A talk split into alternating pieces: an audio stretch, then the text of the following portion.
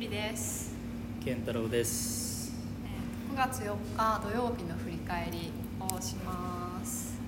今日うちらはどこから歩いてきたっけ？プエンテラレーナ。プエンテラレーナっていうちょっと大きめの、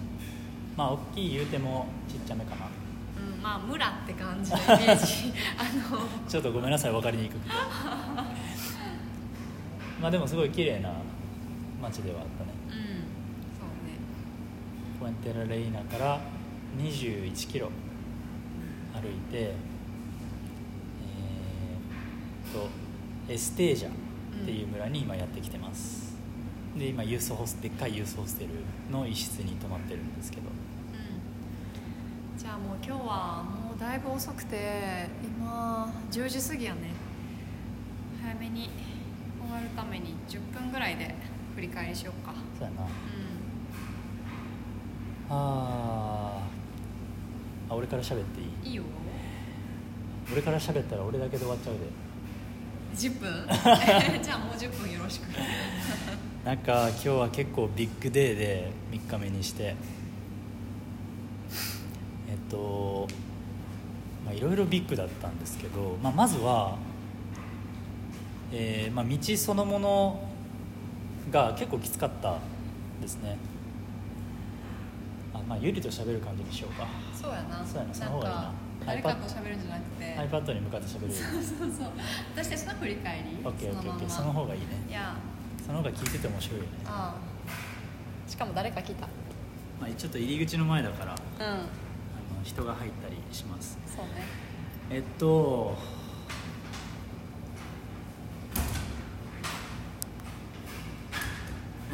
今日の道が結構、険しくてですね。そっち向いたら全然入らへんかも。ちょっと開けてあげたの。ちょっと鍵が開けられなくて困ってる人いるから開けてきます。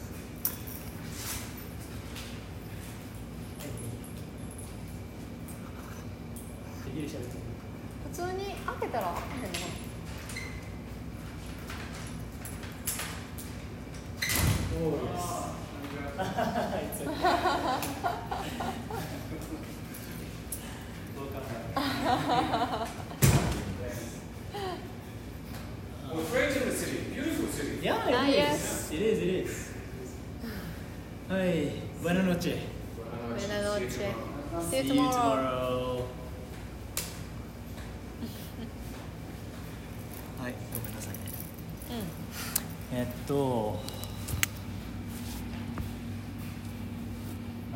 道結構厳しくて、今日ゆりが昨日、初日に重い荷物を持って20キロ歩いて、でちょっと肩が痛くなったりとか、不調がちょっと出てたからゆりは、このタイミングでちょっと休んでというか荷物を宿から宿に送るサービスがあるんですね。5ユーロでそれをやったと。で、ゆりは少ない荷物で今日歩いて僕は同じ荷物で荷物背負って歩いたんですけど、途中で僕の荷物一部ゆりにちょっと持ってもらったりして、僕もその慣れてないからちょっと持ってもらって慣れていくっていう感じでやったんやけど、それにしても、最初の15キロ結構いけたんやけど余裕で慣れてきたなみたいな感じでいったけど、最後の5キロとか3キロとかもめちゃめちゃしんどくて、そう、でも途中でこうハンガリーの子とか韓国の子とか、いろんな国の人とこうたまに喋りながら歩いてると元気で歩けるんだけど、街に着いてから街に着いたやっと着いた人生で一番長い3キロやったとか言いながら着いてでもそしたらここの宿、僕らが予約してた宿がめっちゃ遠くて街入ってからまだ 1. 何キロあるみたいな。ゲットも知らんかったマジか。前の宿のオーナーのすごい優しい女性がいて、彼女がブック手伝ってくれたんですけど、めっちゃ遠くて、もう最後のその 1. 何キロもうしんどかったね。無言。私はさ、荷物なかったから全然大丈夫やったけど、健太郎がもうみるみる最後の5キロで疲れていくのがあってもうめっちゃ疲れてたな。めっちゃ歩調もさ最初結構速くってさ、こんなペースでいけんのかなと思ってたし、荷物これほんまにフルで持っていくんやと思ったんやけど、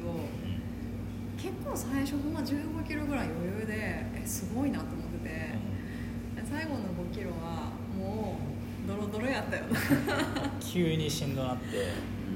まあね、トレッキング初心者やからですよね、このペース配分とかも、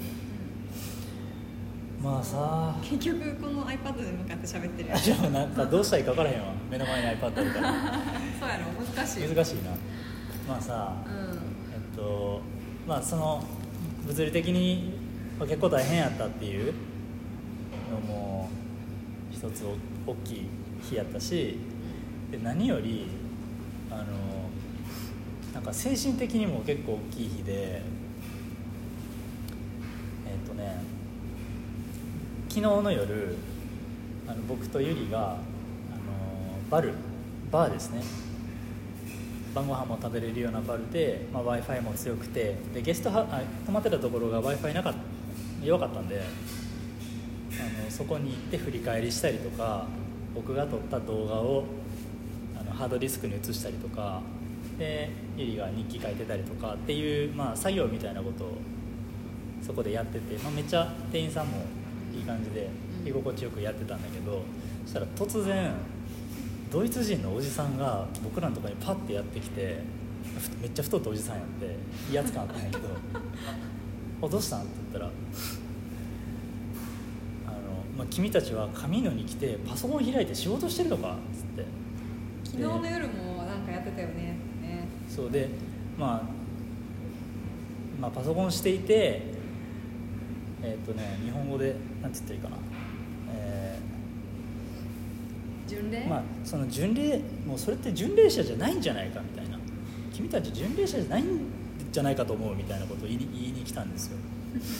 で、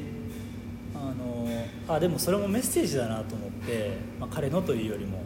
なんか、まあ、大いなるもののメッセージだなと思って、まあ、それも受けて自分がどうするかって考えるいい機会になるなと思ったんだけど、まあ、それだけ言いに来てちょっと喋って彼は帰っていったんだけど、で、まあ、その時はなんかメッセージというかまあ、そんなに気にしてなかったんですね。あ、なるほどそう見えるよなとか、実際そういうとこもあるよなとかって思いながら来て、そう You are not the pilgrims って pilgrims って巡礼者なんだけどっていうことを言われて、まあ、気にしてないつもりだったけど、でも結構なんか痛みがあって僕の中で、で、まあそれはそんなに気にせず宿に帰って寝る準備して、でもう電気消してゆりは寝て、で僕も寝ようかなって思ってて一瞬パソコン開いたんですね。何やったかな、なんかすごいちっちゃいことやるためにパッて開いて、で閉じて寝ようっていうところのパッて開いたところに同じ部屋に泊まってたペルー人の女の子入ってきたんだよね。同い年ぐらい、まあちょっと若いかぐらいの、ほんで僕の方をパッて見て、その瞬間に Oh, laptop to the Camino Buen Camino って言われたんですよ。なんかちょっと皮肉っぽく、Caminoにパソコン持ってきてんの？グッドラックみたいな、そんな感じですごい皮肉っぽく言われて、でそれもパッと見た瞬間に言われたから、なんかその2回続いてその夜にそういうことがあって、まあ、それまでなかったんですよ。あったから、もうこれはなんかのメッセージだなと思うし、でもなんかその僕にとってこれも含めてこのポッドキャストも含めてアウトプットをするっていうことにも相当コミットして事前にすごい話し合っていろんな気持ちを熱い気持ちを持ってこれに臨んでいる。でそのCamino歩くっていうことも歩くことに集中する。でそこで受け取れる自分のインナーメッセージみたいなものもすごい集中してやる、でこういうアウトプットもするって両立できるって信じてやってきていて、まあ、実験中なんですけど、まあ、その結構な思いを持ってで僕らの人生をちょっとかけてやってるぐらいの感じそうなんだけど、まあ、2回続けてそういうことを言われて、でなんかなんだろうな、じゃあパソコン開いてたらバルでパソコン開いてたらじゃあもう巡礼者じゃないって見なされるのかとか、ベッドでパソコン開いてたら、まあ、そう思われちゃうのかとか、じゃあでも僕はこのアウトプットっていうことにも、まあ、気持ちを持ってやりたいと思ってやってる、でそういう巡礼もあっていいじゃないかって僕は思ってるから、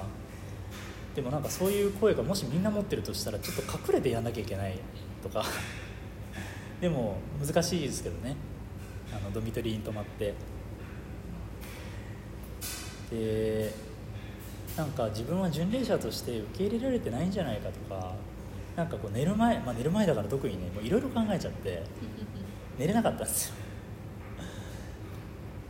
そうでね、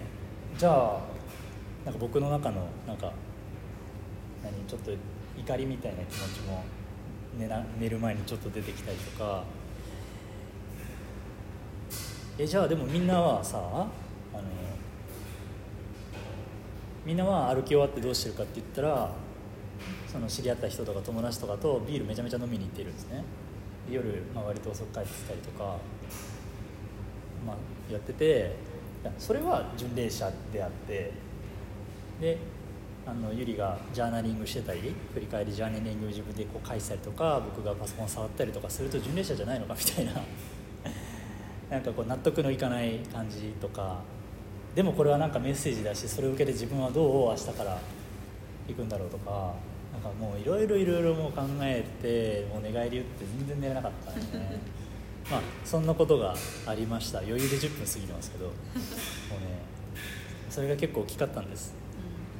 うん、そう。でも次のもうちょっとしゃべっていい？いいよ、はい、次の朝、今日の朝ね、あ、今日の朝だね、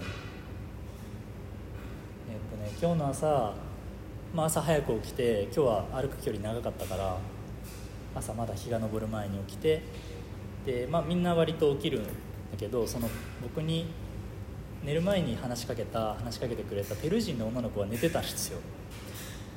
まあ、眠かったんだろうな、飲んでたんだろうなと思って、そうで、まあ、朝もし喋れたら喋りたいなと思ってたけど、まあしょうがないし、それも流れだなと思って準備して、で出るってなった時に彼女起きたんですよ。で部屋に彼女しかいなくて、あっと思って僕喋りかけに行って、で、まあ、昨日のことなんだけどって切り出して、でその昨日そういうパソコン持ってきてるのカミノに、これにカミノって言ってくれたじゃないって言って、あれなんかすごい僕の中で響いたというか、まあ、あれの後に実は寝れなくてみたいなでその前にドイツのおじさんがこういうことも言われてて続いてて、でどうたらこうたらってこう説明をしたりとか、ちょっと悲しい気持ちになってるんだとか正直に話をして、まあ、でも彼女はインテンションしてると思わないんだけどみたいな話をして意図を持ってると思わないんだけどって、あインテンション、そう意図ね、うんうん、まあ、いろいろ、まあ、彼女もいろいろもう全然昨日飲んでたからごめんねみたいな話とかそんなつもりはないんだよとかってまあ、会話がちゃんとできて、ですごいねいい会話できたんですよ朝で、人と人としてつながれるような結構深い会話ができて、彼女がなんでこれに神野に来たのかで、何をなんだろう、どういうところにつながりたくて来てるのかとか、ま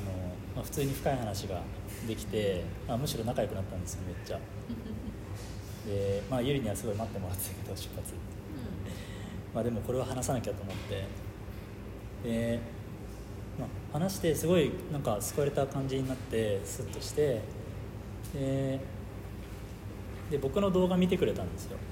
第1つ目の動画、英語バージョンので見たいって言って、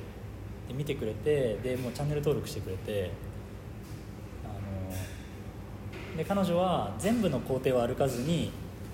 ちょっと休みが取れたからって言って一部だけ歩きに来てるペルー人の女の子だったんだけど、今バルセロナに住んでるんだよね。そうだから近いからね。そう、まあ、で最後宿出る時に名前はって聞いてなかったねって聞いたら、クラウディアっていう名前だったんですね。いい名前だなと思ってそうでもすごい素敵な子でね、うん、素敵やった、うん、いいエネルギー持ってる子で、うん、そこでだいぶ僕の、一連のことは消化されていっ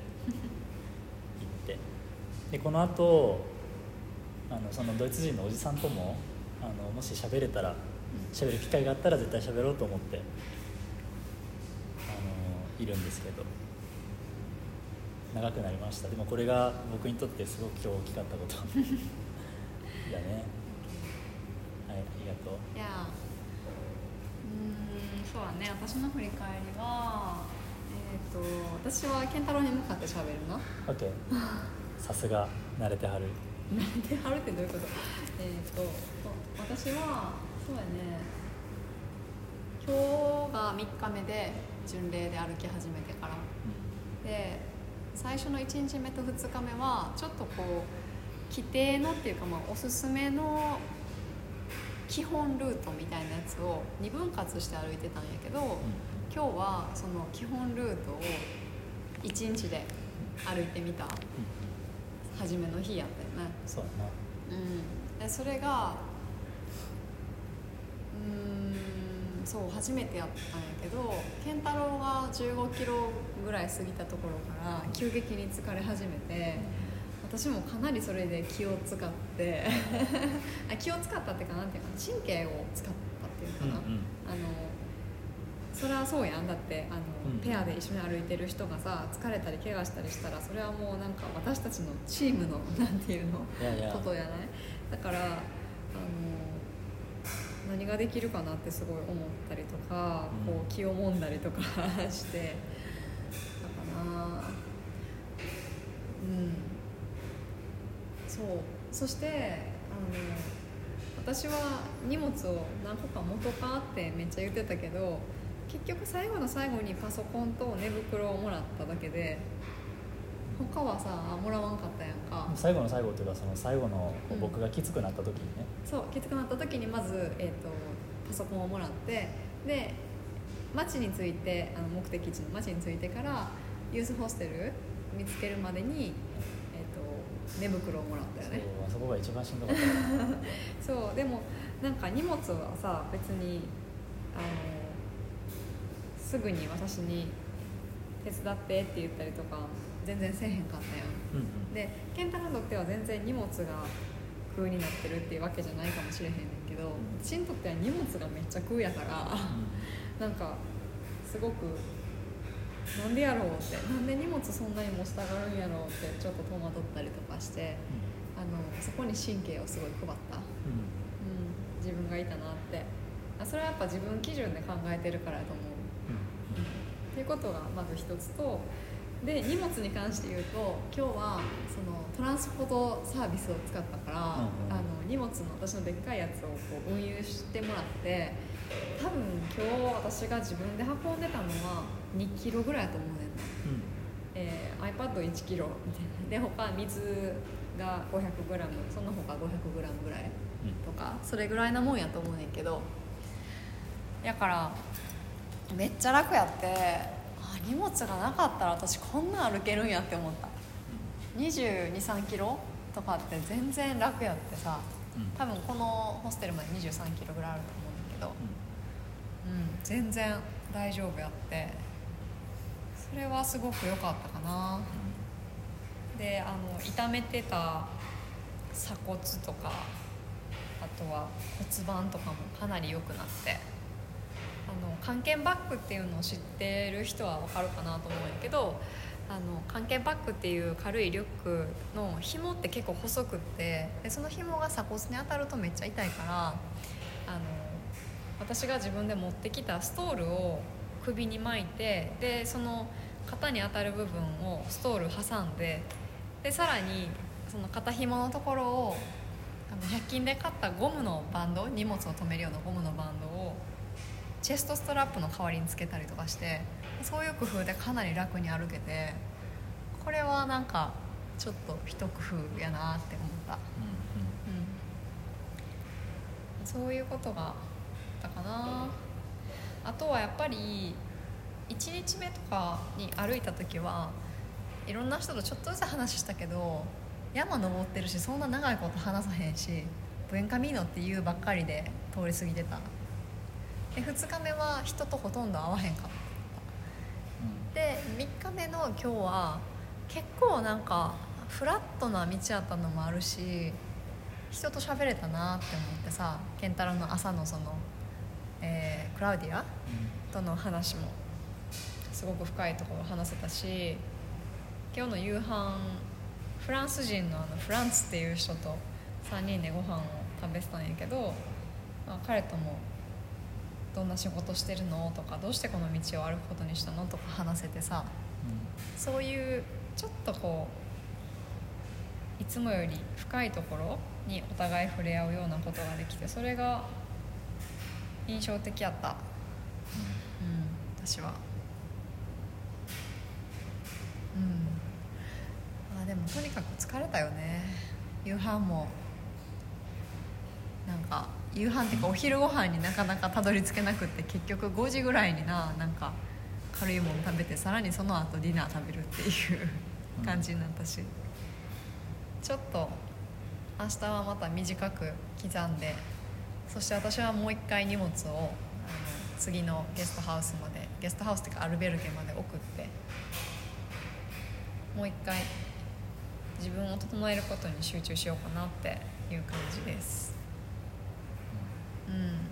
そんな感じ。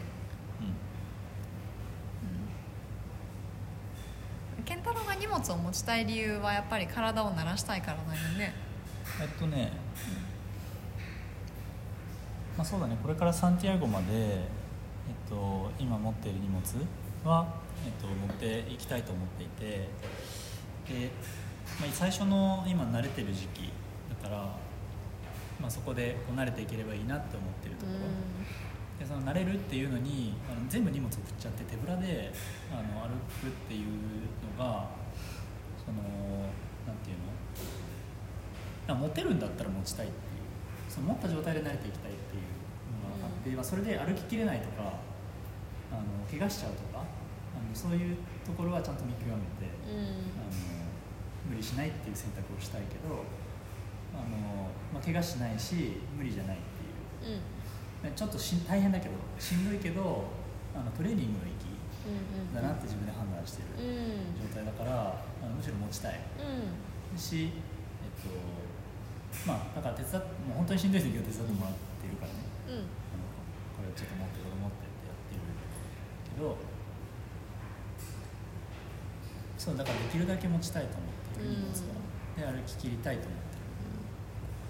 いやなんかそれを聞いてすごい安心と信頼が増した。そういうことについてあんまり話してなかったよね。話してたけどその持ちたいって思ってるのはもちろん分かってんねんけど、多分私が聞いて安心したのは、これを聞いたら安心するって自分で分かってたらよかったなと思ってんけど。無理をしないっていうことを決めてるんだってことと、あと怪我をしたりとかそういうことはないように自分で見極めてるってこととか、本当に必要な時は私に助けを求めてくれるっていうこと、が分かったらすごい安心した。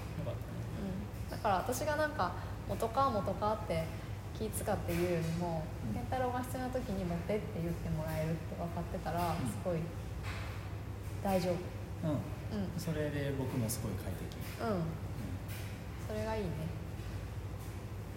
そう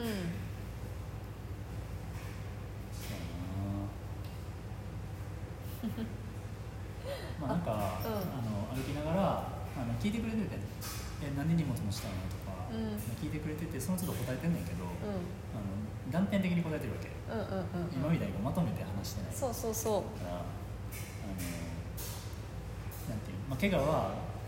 怪我とか大丈夫だ、怪我は大丈夫しなさそうだし、うん、そのまあ、言ったようなことをその聞かれてつどつど答えてるけど多分それがこう統合されてないというか家の中で、うん、いう感じなのかな。いやなんかその持ちたい理由は知ってたし分かってたし断片的なものも合わせて自分の中に入ってたけどその、今の状態じゃなくってどういうふうに判断してるのか、うん、が聞けてすごい、うん、必要な時はノーとかイエスとか自分の中で判断するっていう覚悟があるってこと。あ、もちろん、うん、それがきっと知れて安心したと思う、うん、もうね、怪我しないとか、うん、怪我したら歩けなくなっちゃうから、うん、でとか痛めるとかね、そうでこれ以上そのなんだろう長期で離脱するっていうことがもし発生した場合多分最後まで歩く時間ないんですよね、うん、そこは危機感はすごい持っていてすごい思いを持ってこれ来てるから、うん、そこは信頼してもらって分かった。ただ嬉しいな、うん、私の中でも信頼がすごい今ある。よかった、うん、ありがとう。まあ、エリはエリのためにこう自分のためにこう聞いてるから、うん、聞いてくれてるから、うんうんうん、それは別になんか聞くなとかでは全然なくて、いや気がかりやからついつい聞いちゃうっていう状態やったからなので全然よくてさ、うん、聞いてくれて、うんうんうん、その聞かなかったら不安だしね、うん、でも明日からは多分不安な状態から聞くんじゃなくて自分がほんまにオファーしたい時、うん、私がこれ持つでっていう気持ちですごい気持ちよく思ってる時とかに言うと思う、うん、今日のは混ざってた、不安の方がちょっと多かった。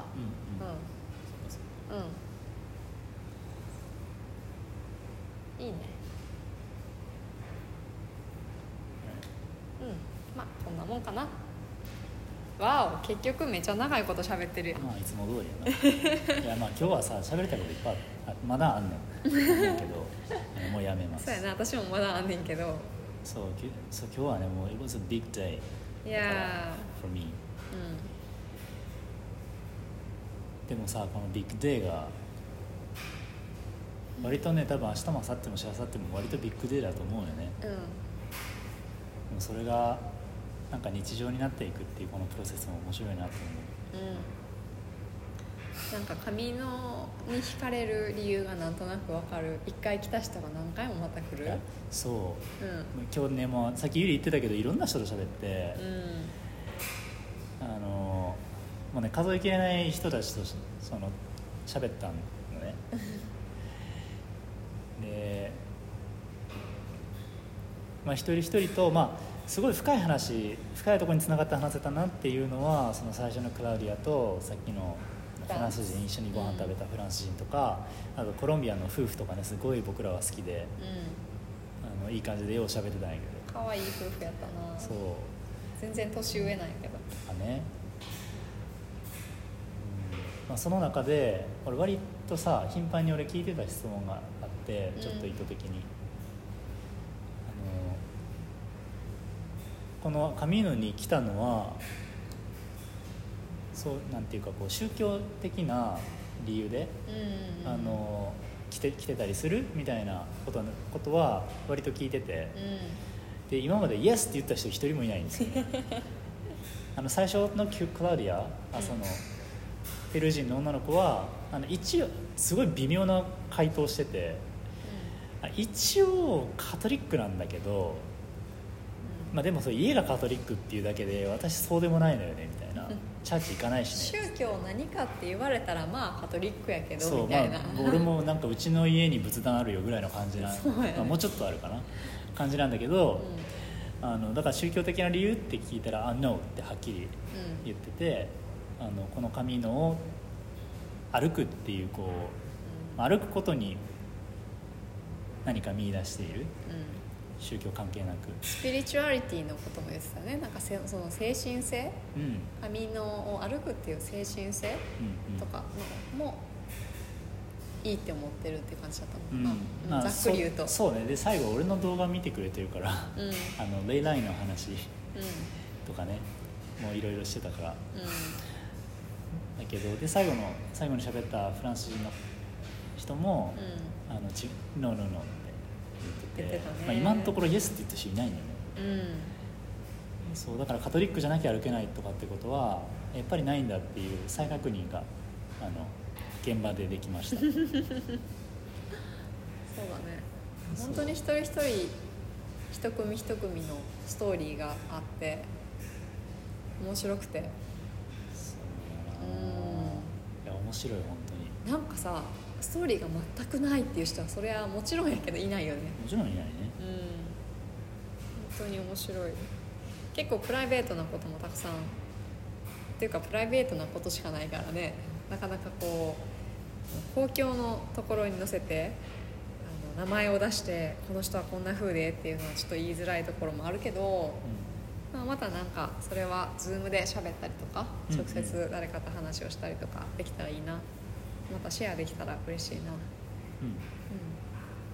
い、じゃあそんな感じで OK。 じゃあ今日はこの辺で、じゃあまたね、バイバイ。おやすみなさい。Good night.